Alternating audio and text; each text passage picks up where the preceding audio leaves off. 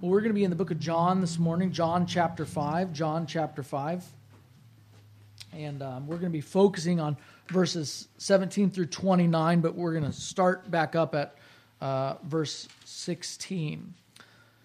As a church, we've been walking through the book of John for the last few months, and the book of John um, has this pattern sometimes where there will be a miracle that is done, and that miracle um, kind of becomes the jumping off point for the gospel to kind of spend a lot of time talking. And it's just kind of this pattern. So that sometimes there's a miracle and then or, or some some event that happens and then there's a discourse that follows. And we've actually already seen that um, for example in john 3 and we're going to see that this chapter we're going to see that in the next chapter we're going to see that a couple of times where there will be an event and then there will be a, a, discourse that follows. And so last week we saw how Jesus healed a lame man, how he healed a cripple.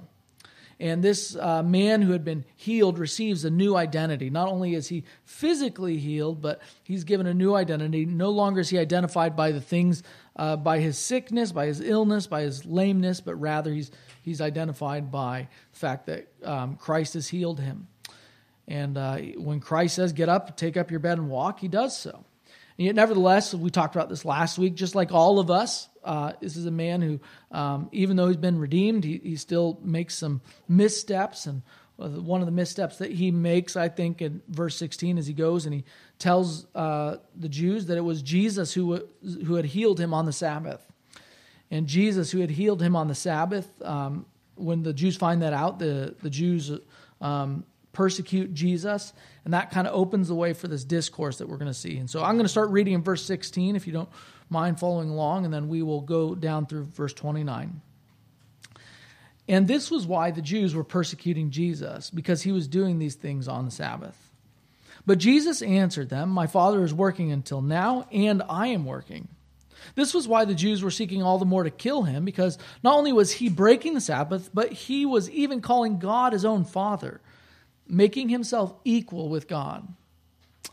So Jesus said to them, Truly, truly, I say to you, the Son can do nothing of his own accord, but only what he sees the Father doing.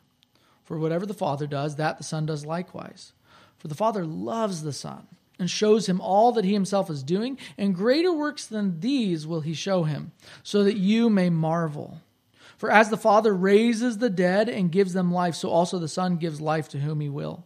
For the Father judges no one, but has given all judgment to the Son, that all may honor the Son just as they honor the Father. Whoever does not honor the Son does not honor the Father who sent him.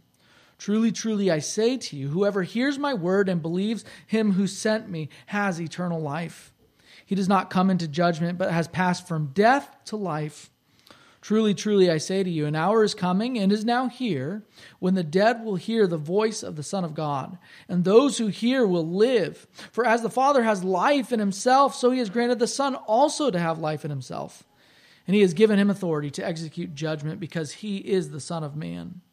Do not marvel at this, for an hour is coming when all who are in the tombs will hear his voice and come out, and those who have done good to the resurrection of life, and those who've done evil to the resurrection of judgment. Father, one more time we pray that you would open this up to us, that you would help us to see this for what it is.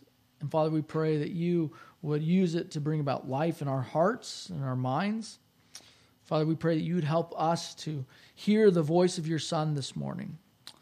Pray it's in his name. Amen. I'm warning you up front. This is going to be a morbid, something of a morbid sermon um, something of a, uh, a, sermon that is, um, I hope, has a joyful tone. Um, I hope that there's joy in it, but uh, a sober tone. Um, for various reasons, this has been a the last few weeks have, have been a, a um, last few weeks have been an opportunity for me to think about death and about eternity.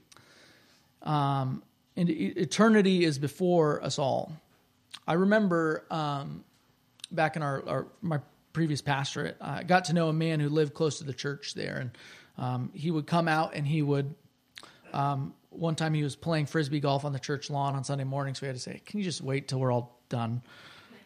And um, I got to know him a little bit. He had a fascinating life. He had a ton of hobbies. He did all this stuff after after um, uh, you know, he didn't, you know, he just kind of ran from one hobby to the next. And we were talking, and he said, "Yeah, I have to, I have to learn how to distract myself." I think it's about the saddest sentence I've ever heard. But the truth is that we all know what this man knows that death is coming. And we are on eternity's doorstep.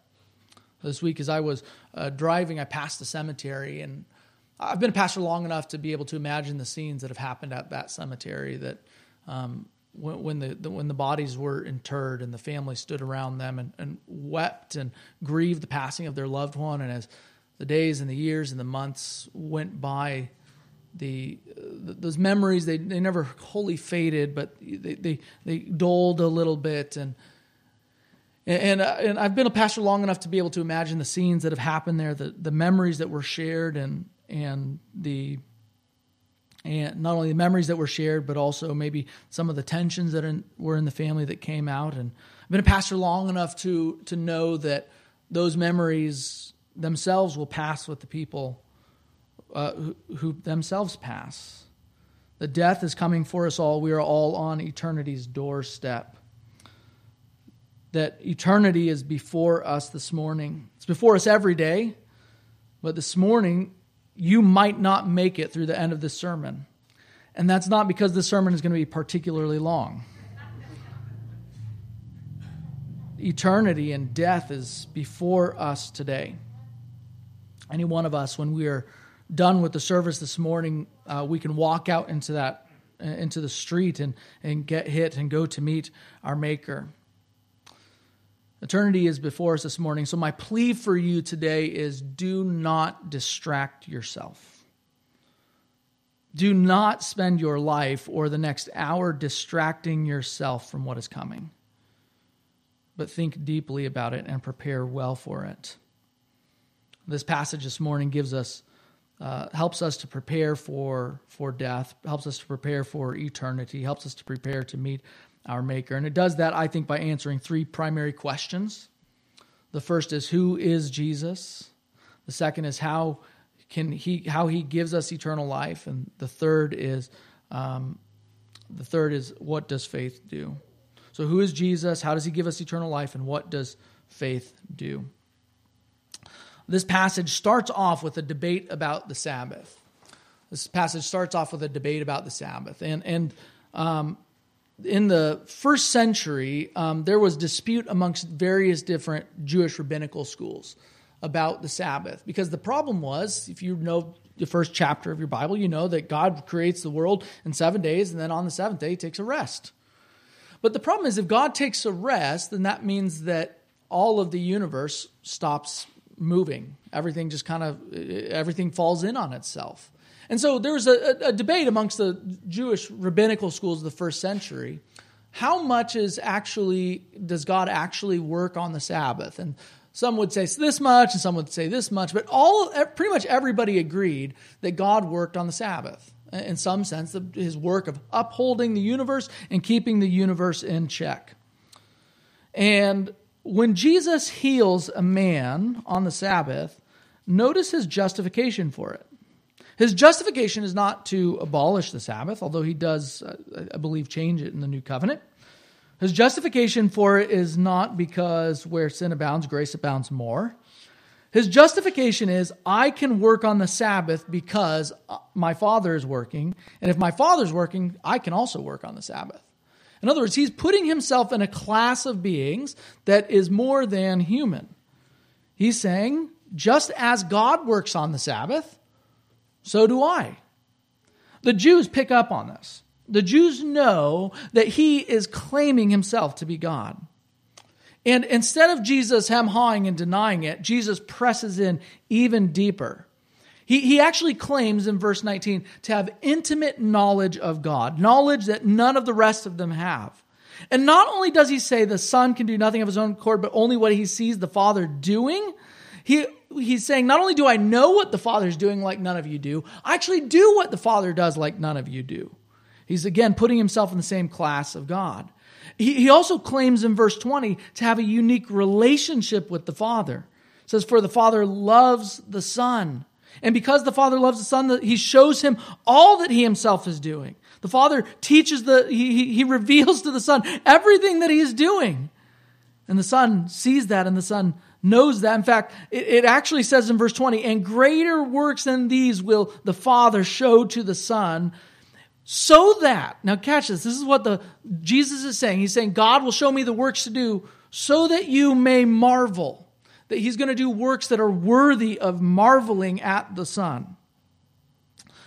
For as the and then he he presses into this deeper. For as the Father raises the dead and gives them life, so also the Son gives life to whom he will. So just as the Father gives life to the dead, so also the Son gives life to the dead. And the reason for that is spelled out in verse 26. For as the Father has life in himself, so he has granted the Son also to have life in himself. In the Old Testament, in the book of Exodus, when God revealed himself to Moses and he said, I am who I am.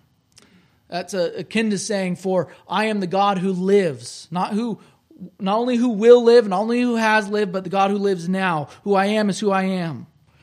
And so, Jesus, when he says, I have life in myself, he's claiming to be the same God that Moses saw in the burning bush.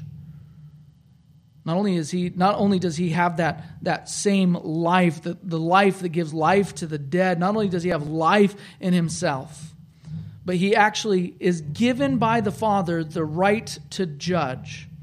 For the Father judges no one, but has given all judgment to the Son, that all may honor the Son just as they honor the Father. Jesus is actually saying the same honor that you give to the Father, the same worship and glory and fealty, is the same honor that I am worthy of.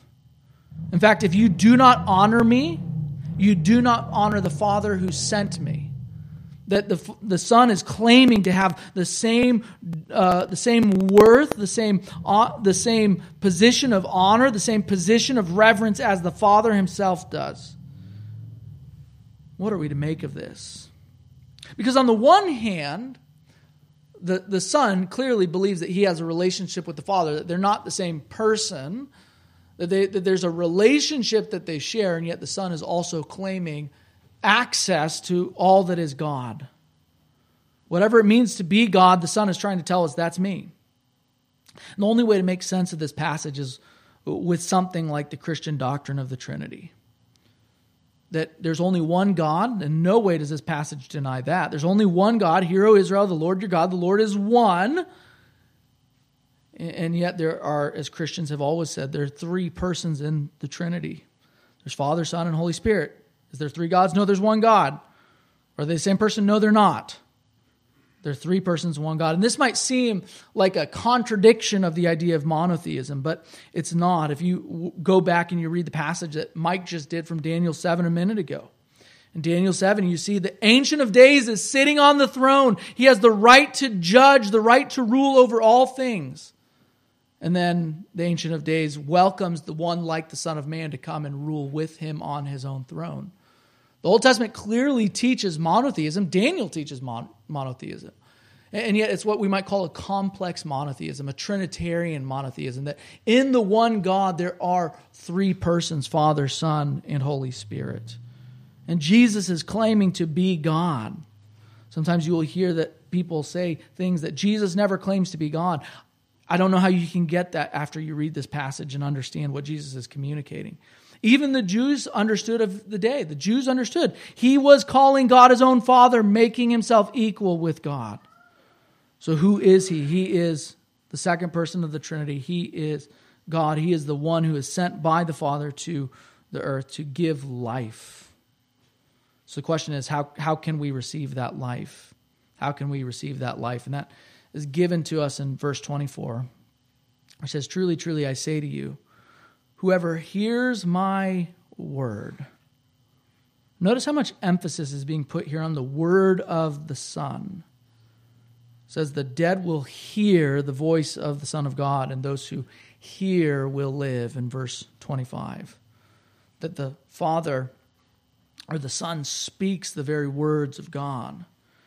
Now, clearly, the Son here is Jesus is saying is that there's two kinds of hearing. There's two kinds. So there's kind of the general, uh, you, the Jewish people who he's talking to heard his voice in this day and they did not believe. And yet there's a kind of hearing that produces life, that receives it. And we might distinguish between these two things um, with the words the general call and the effectual call. The general call is the general word of God that goes out and, and is preached to all people, and some reject it. But the effectual call of God is, is the call itself that produces life. The call itself that produces life. The call itself that produces faith. That the very faith that we have to receive the Word of God comes from the Word of God. I, I love how the, um, the Westminster Shorter Catechism, and I double checked because last time I messed up when I cited the Shorter Catechism. But I got it, I'm pretty sure I got it, but don't check me on this. The Westminster Shorter Catechism, number 31, says, What is effectual calling? And it answers this way Effectual calling is the work of God's Spirit, whereby convincing us of our sin and misery, enlightening our minds in the knowledge of Christ, and renewing our wills, he doth persuade and enable us to embrace Jesus Christ freely offered to us in the gospel. The effectual call of God is of, of Christ is when the Spirit Himself works through the ordinary means of grace, through the preaching of the Word, through the reading of Scripture, through prayer, to actually awaken life and to awaken faith, to change our inner man, and to give us a new heart. Uh, this effectual call of God is what is spoken of in the Old Testament book of Ezekiel. And I love the book of Ezekiel. Um, I'm not sure I would want to get to know Ezekiel personally but I, lo- I love the book of Ezekiel. And we, we, we hear this story in uh, Ezekiel 37, where he says, The hand of the Lord was upon me, and he brought me out in the spirit of the Lord and set me down in the middle of the valley. It was full of bones. And he led me around among them, and be, behold, there were very many on the surface of the valley. And behold, they were very dry. And he said to me, Son of man, can these bones live? And I answered, O Lord God, you know. Then he said to me, Prophesy over these bones and say to them, O dry bones, hear the word of the Lord. Thus says the Lord God to these bones, Behold, I will cause breath to enter you, and you shall live. And I will lay sinews upon you, and will cause flesh to come upon you, and cover you with uh, skin, and put breath in you, and you shall live, and you shall know that I am the Lord. So I prophesied as I was commanded, and as I prophesied, there was a sound. Behold, a rattling and the bones came together, bone to its bone. And I looked, and behold, there were sinews on them, and flesh had come upon them, and skin covered them, but there was no breath in them. Then he said to me, Prophesy to the breath. Prophesy, Son of Man, and say to the breath, Thus says the Lord God, Come from the four winds, O breath, and breathe on these slain, that they may live.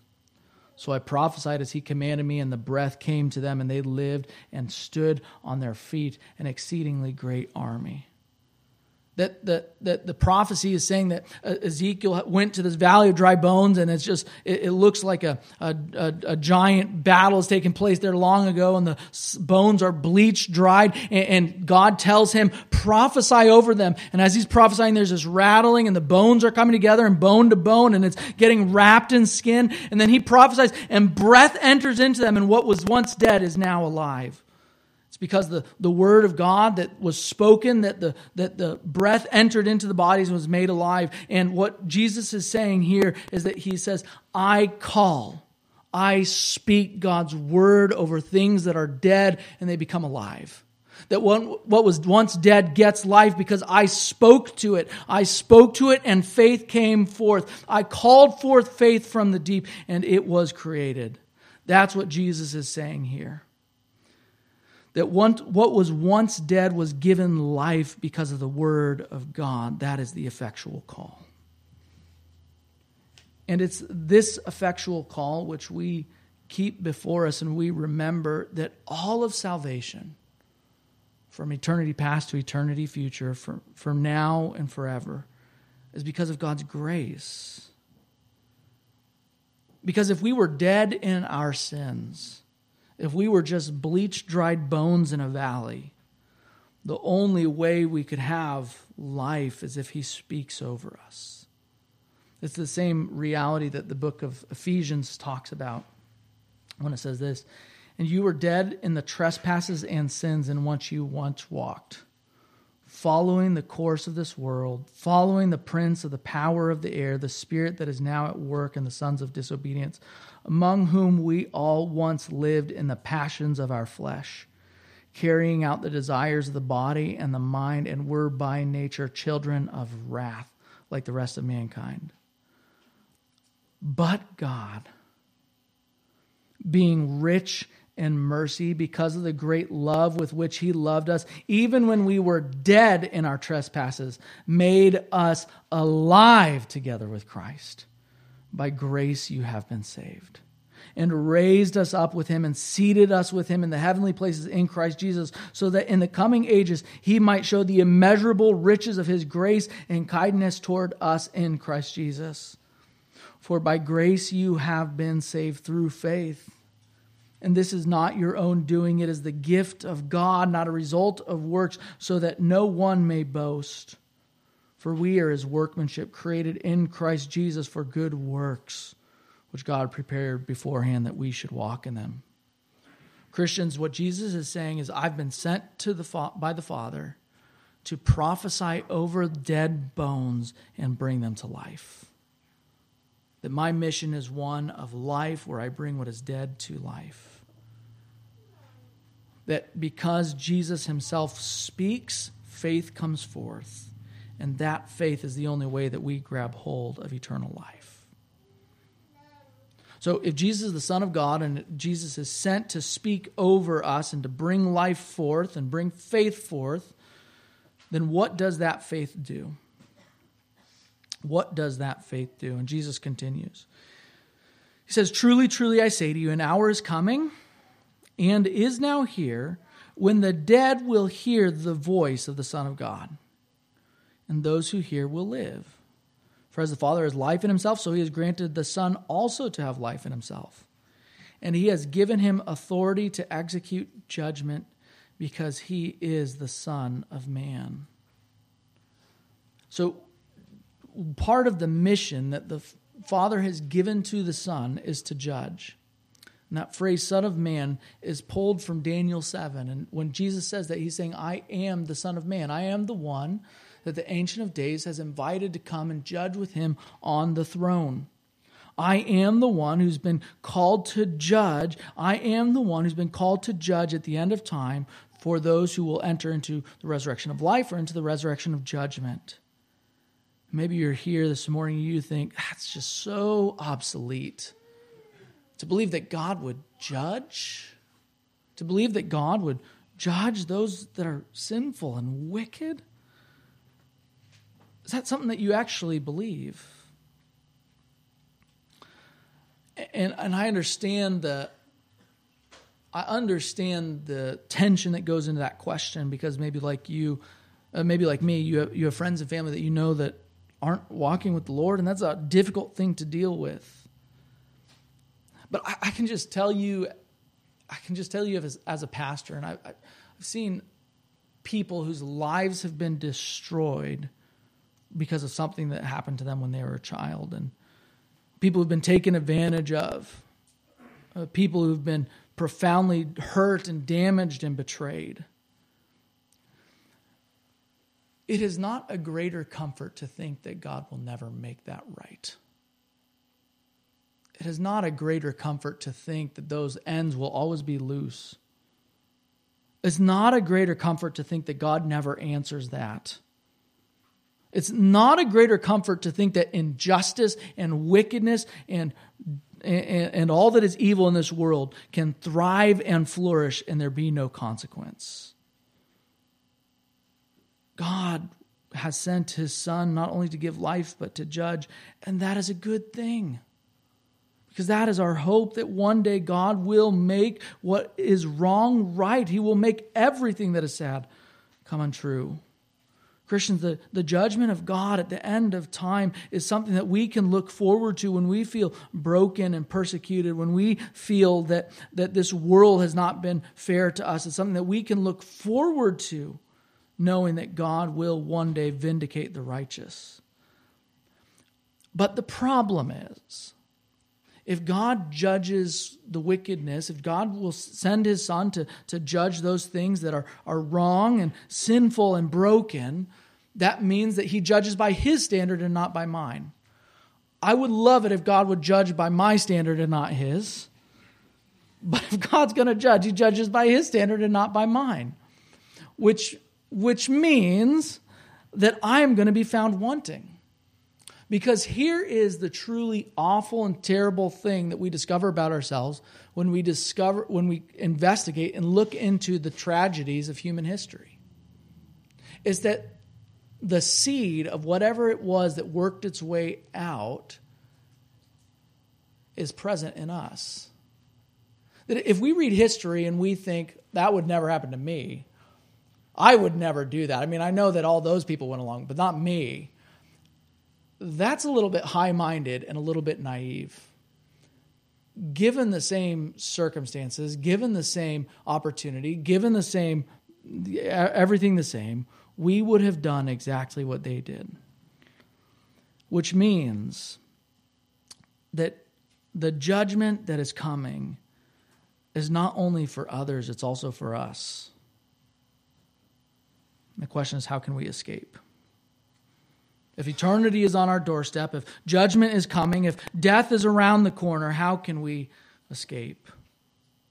How can we go into the judgment of life, into the resurrection of life, and not the resurrection of judgment?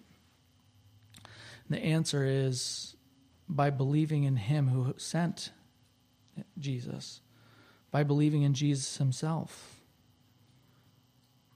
by putting our faith in Christ, the one who is judged so we don't have to be, the one who is condemned so we could be justified, the one who is exiled so we could be reconciled, the one who was forsaken so we could be forgiven.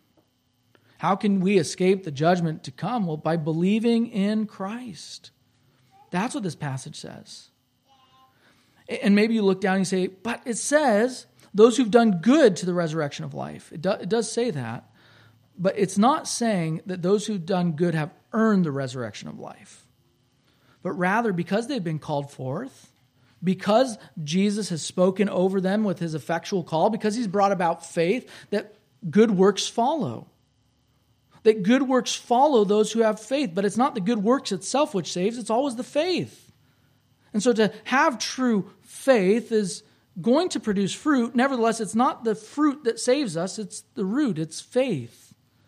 And that's what that is saying in verse 29. Now, here is the truly amazing thing about this passage. Is notice how it says the hour is coming and is now here. The hour is coming and is now here. In the New Testament, there's this idea that we might call the already but not yet. So, not yet has Christ returned. Not yet has he brought about judgment. Not yet has he, uh, he finished the, the story of human history. And yet, already we can enjoy eternity. Already we can access the, the work of redemption.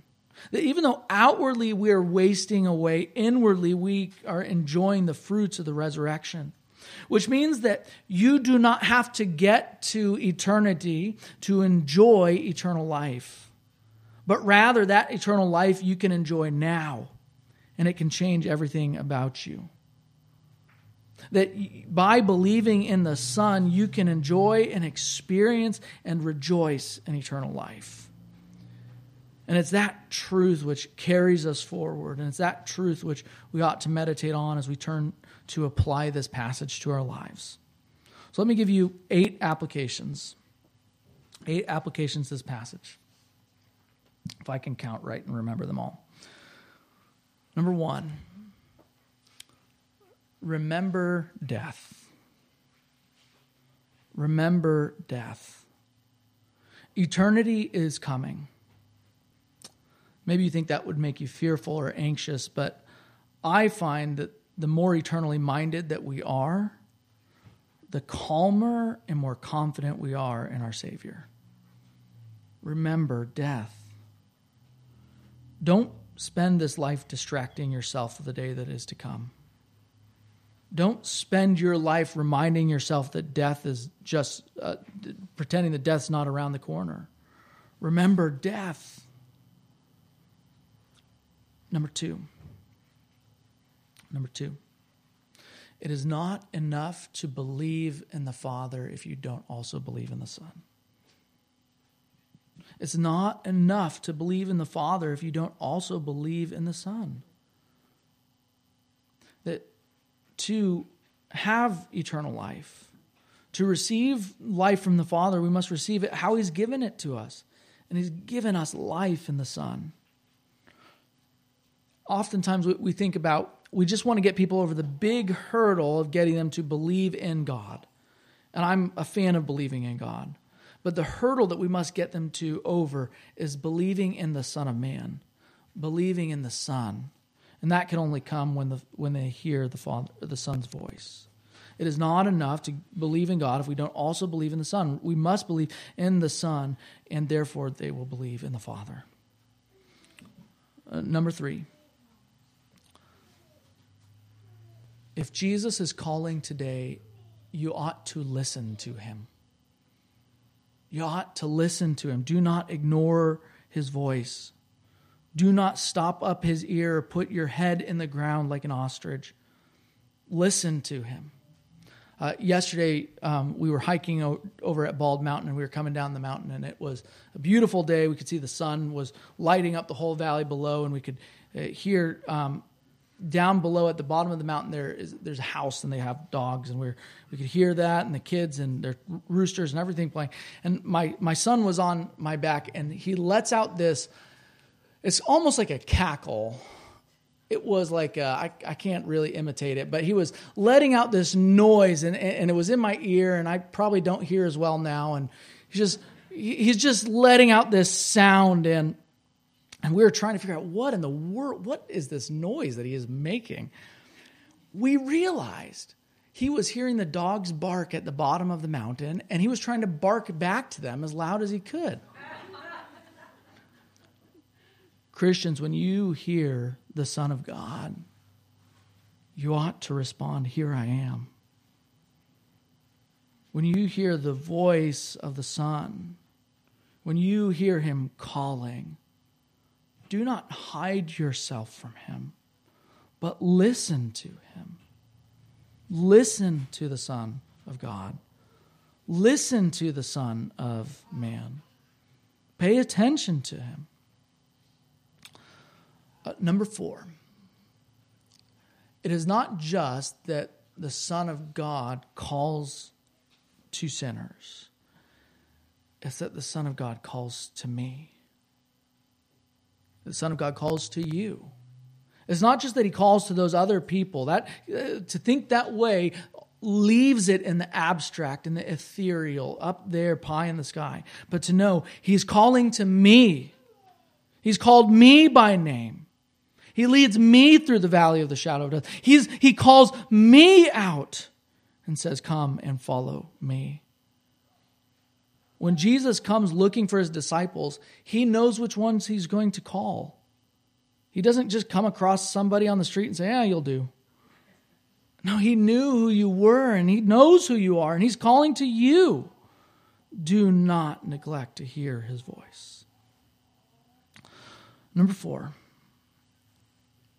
if this is true, if we're really understanding this passage, we should leave here much more humble than when we came in we, we should leave here much more humble than when we came in.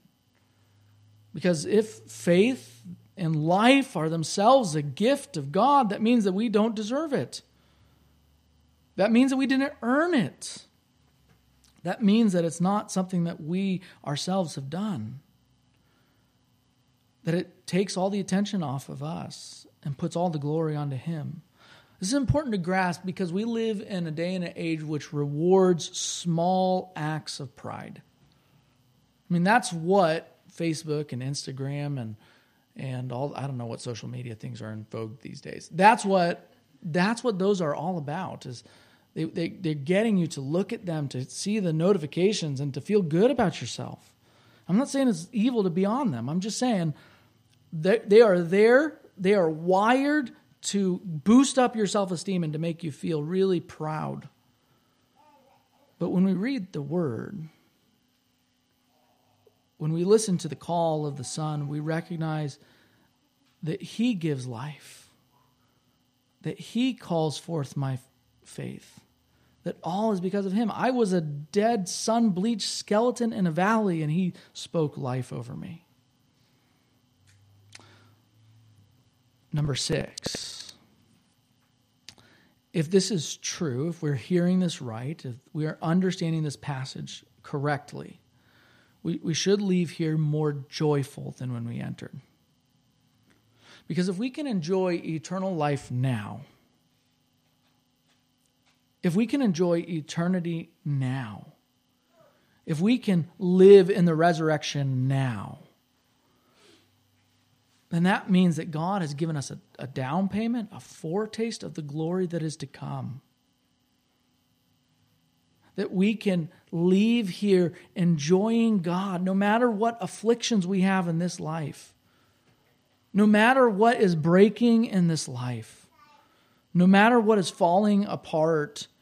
We should be, leave here more joyful knowing that he who began a good work in us will bring it to completion. Number seven, if we're understanding this correctly, if we are grasping this, we should leave here bent on doing good. Bent on doing good. What verse 29 says. It says, Those who have done good. As we saw in Ephesians, that we've been created in Christ Jesus to do the good works which He has created beforehand for us. We should leave here bent on doing good, aiming and trying with all the, the fallen brokenness that we have to try to do good in this life, to try to bless others because time is limited. So we want to raise our children up to be those who are godly. We want to raise them up in the fear and the admonition of the Lord. We want to bless those who are in our church. We want to help those who we know who are on who have fallen on hard times. Why? Because our resources are scarce and time is of the essence and eternity is around the corner. You don't have forever to do good. You have the years that you've been given. Don't squander them. Don't waste the hours and the days and the seconds and the moments that God has given you to live because you will not get them back. Number eight.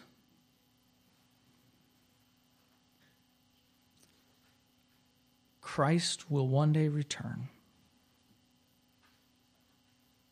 Christ will one day return and he will make all that is wrong right. He will one day return and he will one day give an answer to every word raised against him.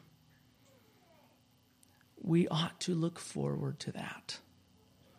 Earnestly, of course, we ought to do everything we can to make sure that we are in the faith, to make sure that we're not trying to get in by the skin of our own teeth, to try to make sure that we're not trying to get in by our own righteousness or on a technicality. We have to do everything we can to make sure that we are trusting in Christ for salvation. And yet, we ought to look forward to that day. Because on that day, the book of Revelation tells us this. Then I saw a new heaven and a new earth, for the first heaven and the first earth had passed away, and the sea was no more. And I saw the holy city, New Jerusalem, coming down out of heaven from God, prepared as a bride adorned for her husband. And I heard a loud voice from the throne saying, Behold, the dwelling of place of God is with man, he will dwell with them. And they will be his people, and God himself will be with them as their God. He will wipe away every tear from their eyes, and death shall be no more. Neither shall there be mourning, nor crying, nor pain any more, for the former things have passed away. And he who is seated on the throne said, Behold, I am making all things new. Also, he said, Write this down, for these words are trustworthy and true. And he said to me, It is done. I am the Alpha and the Omega, the beginning and the end. To the thirsty, I will give from the spring of the water of life without payment. The one who conquers will have this heritage, and I will be his God, and he will be my son. Amen. Come, Lord Jesus. Father in heaven, we look forward to the day where you will make all that is wrong right. We look forward to the day where every tear will be wiped away from our face, where darkness and death and pain will be no more. Father, you know that we earnestly desire that that day would come quickly, that you would put an end to the brokenness and all the wicked, cruel death deserving things that, that are here today. But Father, until that day comes, would you strengthen our resolve? Would you straighten our backs and put courage in our knees? For the days are few. Father, would you make us bent on doing good? Would you make us bent on being joyful? Father, would you make us a humble people? Because we know that you have called us by name. And it is in the name of your Son who has called us that we pray. Amen.